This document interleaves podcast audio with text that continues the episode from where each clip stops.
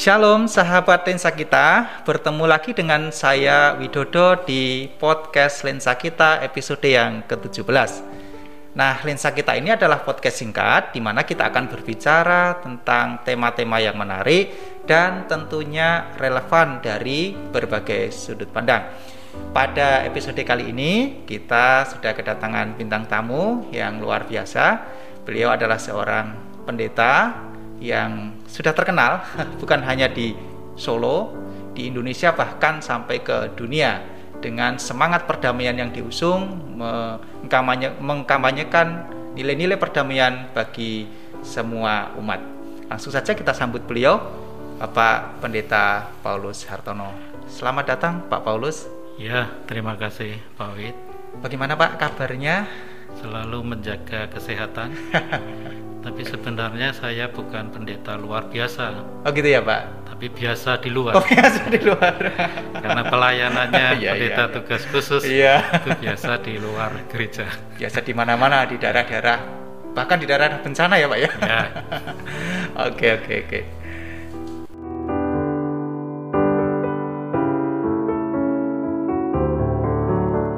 Sahabat lensa kita, tanggal 20 Mei diperingati oleh bangsa kita Indonesia adalah Hari Kebangkitan Nasional.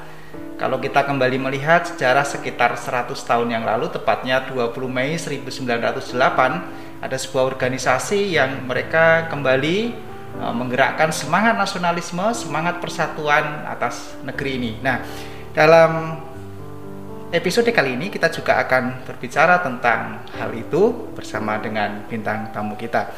Nah, Pak Paulus, kalau kita berbicara tentang kebangkitan nasional tentunya dari dulu sekitar 100 tahun yang lalu bahkan sampai sekarang tentunya zaman sudah berkembang dari waktu ke waktu bahkan generasi-generasi. Kalau menurut Pak Paulus melihat cita-cita awal dari para para penggagas ini dalam konteks sekarang gimana Pak? Apakah masih dihidupi oleh bangsa kita? jadi cita-cita tentang kebangkitan nasional ini masih sangat relevan untuk terus dikembangkan di Indonesia ini. Tahun 1908 Iya, berdirinya organisasi yang pertama ya, iya betul Pak. Budi Utomo. yaitu ya, Budi. Utomo. Kata Budi itu berarti pikiran Hmm, dan Utomo itu artinya utama. hmm, hmm, Jadi para penggagas pada waktu itu berpikir bahwa perlu adanya suatu perkumpulan hmm, para cendekiawan hmm, dari berbagai daerah di bumi Nusantara ini dan memikirkan perjuangan tidak harus mengutamakan okol istilahnya ya, Hmm. tetapi akal. hmm, hmm, Jadi tidak mengedepankan kekerasan, hmm, tapi justru mengedepankan suatu pemikiran diplomasi dan sebagainya. Hmm, Lalu diikuti oleh ormas-ormas lain, termasuk ormas keagamaan, yaitu awalnya adalah eh, Ahmad Dahlan ya, Muhammadiyah. Iya, iya. Itu berdiri tahun 1912. Kemudian diikuti NU Nahdlatul Ulama itu sekitar tahun 1924 25. Hmm, Tahun 1920 itu berdirinya GKMI. iya kerja kami ya. Jadi GKMI itu berdiri sebelum Nahdlatul Ulama. Iya. Tahun 1928 lalu bangkitlah eh, Sumpah Pemuda Eh, yang mencoba memikirkan bagaimana supaya jangan mengedepankan kedaerahan, hmm, tetapi mengedepankan semangat nasionalisme. Ya, satu hal yang menarik, kenapa ini masih relevan sampai zaman sekarang? Kalau kita belajar dari negara-negara lain, Hmm, Indonesia ini adalah negara yang paling bisa menjaga kemajemukan. hmm, Jadi tingkat toleransinya sangat tinggi dibanding ah, negara-negara lain. hmm, Di Timur Tengah itu kita tahu ya, hmm, banyak negara yang berantakan, hmm, karena tidak mampu mengelola eh, perbedaan. Dari Yaman, kemudian Libya, Suria, ya, Afghanistan, dan lain-lainnya. Kalau di Asia itu Bangladesh, kemudian Pakistan, ya itu negara-negara yang akhirnya tidak mampu mengelola perbedaan. Hmm. Nah di Indonesia kedua lembaga kemasyarakatan NU dan Muhammadiyah ini itu memiliki peranan yang penting hmm. di dalam memelihara toleransi hmm. di Indonesia. Ya termasuk GKMI karena berdirinya 1920. Iya. Dan kita mengusahakan spirit toleransi itu di kota Solo ya hmm, hmm. sehingga GKMI Solo berperan untuk membangun toleransi hmm, hmm. apa relevansinya sampai zaman sekarang ini pembangunan toleransi harus terus diupayakan hmm. periode terakhir sebelum Presiden Pak Jokowi kasus intoleransi itu di atas 2000 tinggi Pak ya iya setelah periode Pak Jokowi ini sudah turun dengan 50 persen hmm. sekitar seribuan hmm. nah ini yang terus menerus perlu dikembangkan hmm. toleransi ini hmm. hmm. nah Pak Paulus saya tuh ingat uh, mungkin sekitar tahun 2014 Solo Pos pernah me, kalau apa ya bukan jabatan ya atau menyebut menyebut Pak Paulus itu sebagai pendeta mazhab perdamaian gitu ya. ya. Nah, itu mungkin satu-satunya 2014 ya Pak ya. 2014 ya. Oh, iya. lebih. Nah, nah kalau kemudian kita kita apa namanya? Kita lihat dari masa sekarang ini sebenarnya seberapa penting sih Pak hidup damai itu dalam keberagaman itu. Jadi dalam kehidupan perdamaian ini ya, kita tahu semakin ke depan perdamaian itu semakin dibutuhkan hmm. negara-negara ya, termasuk Indonesia. Hmm. Seorang peneliti perdamaian itu menarik mengatakan ya bahwa hampir 80% sejarah perjalanan kehidupan manusia di dunia ini itu diwarnai dengan konflik dan kekerasan. Hmm. Sehingga hanya 20% dalam kehidupan perdamaian sehingga itulah perdamaian harus terus menerus diusahakan ya hmm. sampai munculnya hari dialog ya ya hari dialog itu adalah salah satu usaha hmm. untuk mempromosikan hmm. perdamaian ya. dan kita tahu sebagai gereja Menonet salah satu asas yang dihidupi adalah pantang kekerasan hmm. dialog itu merupakan satu aplikasi di dalam pantang kekerasan. Hmm. Jadi kita menghadapi berbagai tindak kekerasan hmm. dengan mengupayakan dialog. Hmm. Tetapi banyak orang salah memahami, sering kali dialog itu dipahami sebagai perdebatan. Sehingga saling menjelekkan, saling menghujat, ya. ya, memojokkan bahkan saling mengumpat. Itu jauh sekali dari makna dialog. Dialog itu adalah saling klarifikasi, menjelaskan, memahami, sehingga menemukan titik-titik temu bisa hidup bersama, meskipun dari berbagai perbedaan itu ya. Jadi dialog seperti inilah yang dikembangkan oleh Gereja Menonet di Indonesia, termasuk GKMI Solo. Dan kita telah mempelopori dialog itu di kota Solo yang sudah berjalan hampir 15 tahun hmm. Ya dan itu apa namanya hasilnya bisa dirasakan ya. Hmm. ya. Ya kalau kita ke melihat apa yang disampaikan Pak Paulus tentang uh, bagaimana kita kemudian menjembatani konflik-konflik yang terjadi dengan dialog itu tentunya juga di apa namanya ditetapkan oleh PBB jadi tanggal 21 itu menjadi apa namanya hari untuk berdialog untuk menjembatani tentang perdamaian dan ini sangat apa namanya sejalan dengan asas-asas Mennonite gitu ya Pak ya. Oke, luar biasa sekali.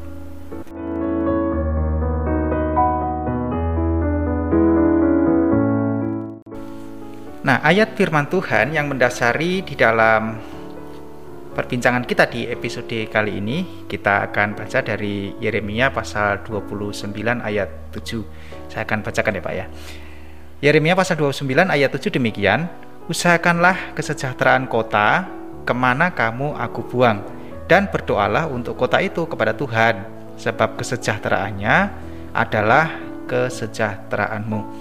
Nah, kalau kita melihat teks dari Yeremia ini, uh, gimana Pak? Menurut Pak Paulus uh, yang berkaitan dengan tadi yang sudah kita bicarakan di awal. Ya, jadi teks Yeremia ini berbicara tentang pada zaman uh, pembuangan ya. Hmm. Umat Allah atau bangsa Israel pada waktu itu. Sebenarnya uh, ayat ini kalau kita mengacu pada ajaran Tuhan Yesus, berikanlah kepada pemerintah apa yang wajib berikan pada pemerintah dan berikanlah kepada Allah apa yang wajib kamu berikan kepada hmm. Allah. Jadi artinya bahwa kita tidak bisa uh, hidup hanya di dalam satu kewarganegaraan. Artinya kita harus seimbang antara kehidupan rohani dan hmm. kehidupan jasmani kita.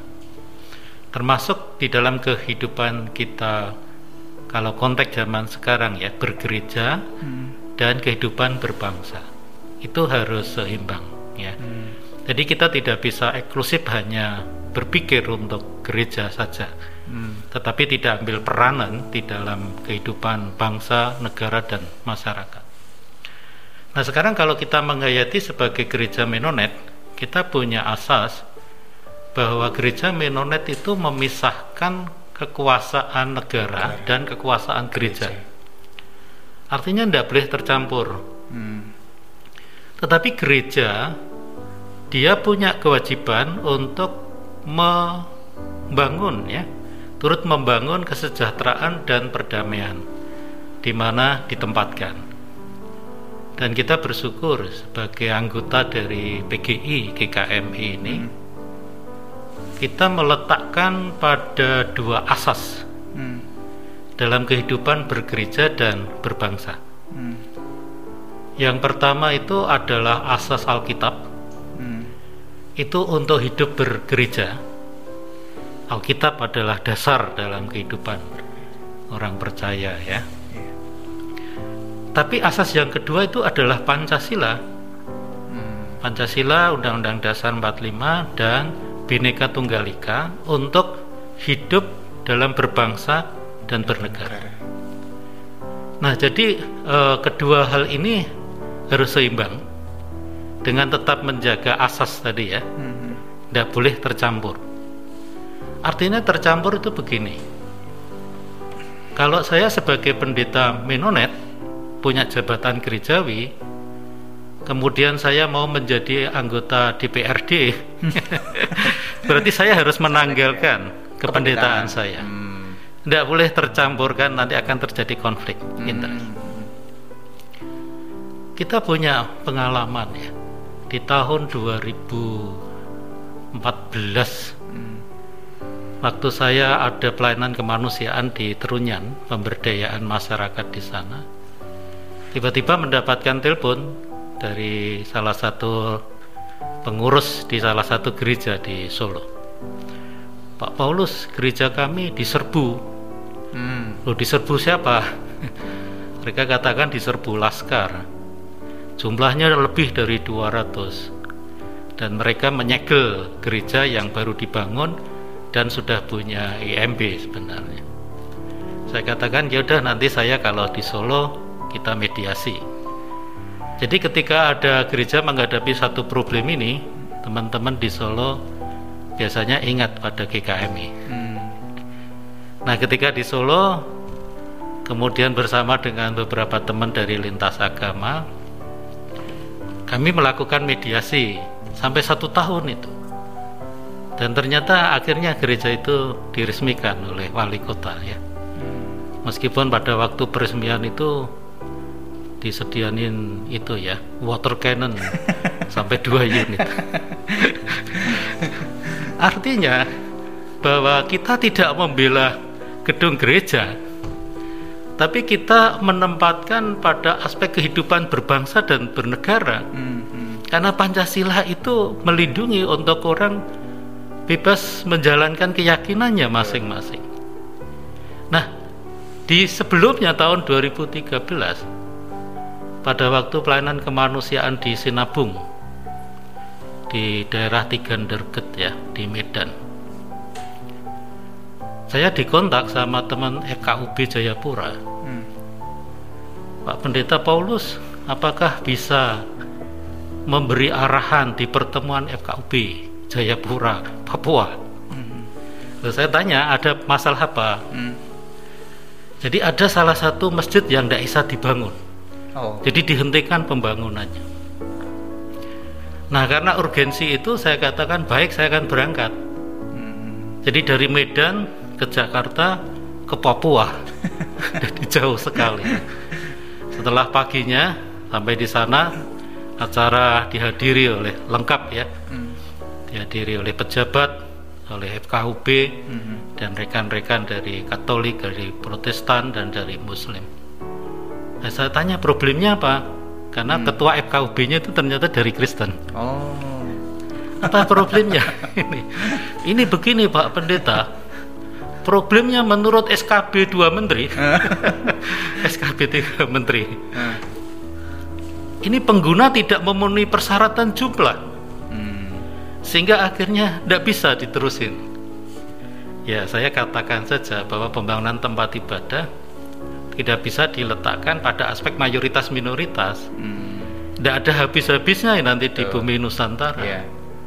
Tapi harus diletakkan pada aspek keadilan umat kalau di sana ada umat dan membutuhkan tempat ibadah, ya meskipun tidak memenuhi jumlah menurut SKB beberapa menteri itu, aspek keadilan ini yang harus dipegang. Juga aspek keadilan, aspek perdamaian di tengah-tengah masyarakat. Selama tidak menimbulkan satu problem dengan umat yang lain, untuk apa dicegah? Nah, saya bersyukur tahun 2015 setelah kembali ke sana, ternyata masjid itu sudah bisa dibangun lagi. Saya tanya lagi problem yang lain apa ternyata tower tua itu yang dibangun tuh lebih tinggi daripada Masih, tower lonceng. Oh, lonceng. Kerja. Wah, itu kan masalah-masalah teknis sebenarnya. Iya. Tapi yang saya tekankan di sini uh, bahwa kita tidak membela tempat ibadah, hmm. tetapi kita menegakkan satu nilai-nilai hidup berbangsa dan negara. Hmm yang dilandaskan kepada asas Pancasila. Yaitu, Pak. Ya. Nah, kalau kemudian kita tadi kan yang kita bicarakan adalah skupnya berbangsa, bernegara, bahkan bermasyarakat. Nah, kemarin kemudian kita tarik kepada skup yang lebih lebih kecil lagi, Pak, kepada komunitas gereja, Pak. Ya, kita tidak bisa pungkiri, Bapak, di dalam gereja juga ada perbedaan-perbedaan, entah perbedaan usia, perbedaan status sosial, bahkan suku. Nah, ini kira-kira bagaimana Pak kalau di dalam gereja sendiri apa namanya uh, cara kita bekerja sama bersatu di dalam melayani karena juga banyak konflik yang terjadi juga di dalamnya. Jadi kata toleransi itu selalu mencakup pada aspek inter dan antar. Oh. Karena di inter sendiri juga plural. Iya iya betul betul. Lalu antar, kalau ah. kita mampu mengelola uh, di inter, inter, maka kita akan mampu juga untuk melakukan hmm. di antar. Hmm.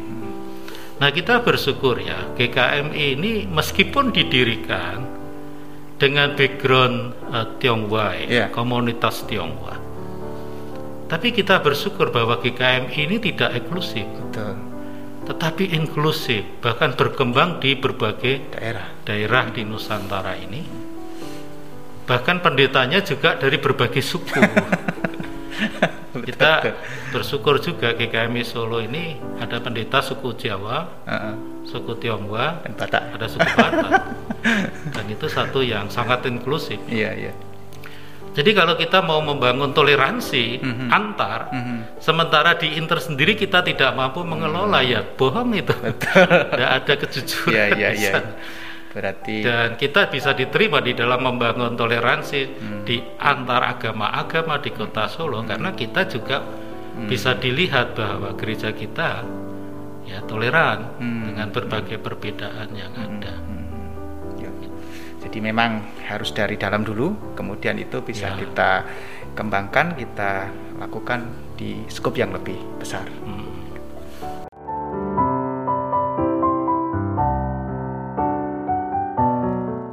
Nah, Pak Paulus, kalau kita berbicara tentang perdamaian di konteks negara kita, di daerah kita, di masyarakat kita itu sangat menarik karena kita hidup dari berbagai apa namanya suku, berbagai kepercayaan dan berbagai aliran yang berbeda-beda dan itu tidak ada habis-habisnya kalau kita bicarakan dan itu memang harus terus dihidupi dalam kehidupan kita. Kita sudah sampai di penghujung uh, episode kali ini. Terima kasih Pak Paulus atas kehadirannya di podcast Lensa kita uh, terima kasih untuk waktunya di tengah-tengah kesibukan uh, Bapak sebagai seorang pendeta yang luar biasa masih memberikan waktu bagi kita untuk bersama-sama sharing pada episode kali ini. Sahabat lensa kita, kita sudah sampai pada akhir episode podcast lensa kita kali ini. Kita sudah berbicara banyak hal bersama dengan bintang tamu kita ada beberapa hal yang bisa kita ambil dari perbincangan kita kali ini bahwa di dalam mengusahakan perdamaian, mengatasi konflik-konflik yang terjadi di kehidupan masyarakat, kita harus mengutamakan dialog bukan okol tetapi e, mengutamakan berdiskusi dengan baik karena dari situlah akan kita dapatkan solusi-solusi yang terbaik. Juga semangat nasionalisme, semangat kebangsaan itu harus tetap kita hidupi karena ini selaras dengan kehidupan kita sebagai orang-orang Mennonite. Sekali lagi terima kasih Pak Paulus atas kehadirannya di podcast Lensa kita. Jangan lupa sahabat Lensa kita untuk tetap menjaga kesehatan, pakai masker, terus kira-kira apa lagi ya Pak ya? Cuci tangan, jaga jarak, jaga jarak, betul. Dan makan yang banyak. makan yang banyak dan bergizi. Terlalu olahraga yang cukup dan yang pasti tetap berdoa agar Tuhan tetap melindungi dan menjagai kita. Sampai jumpa di episode berikutnya. Tuhan Yesus memberkati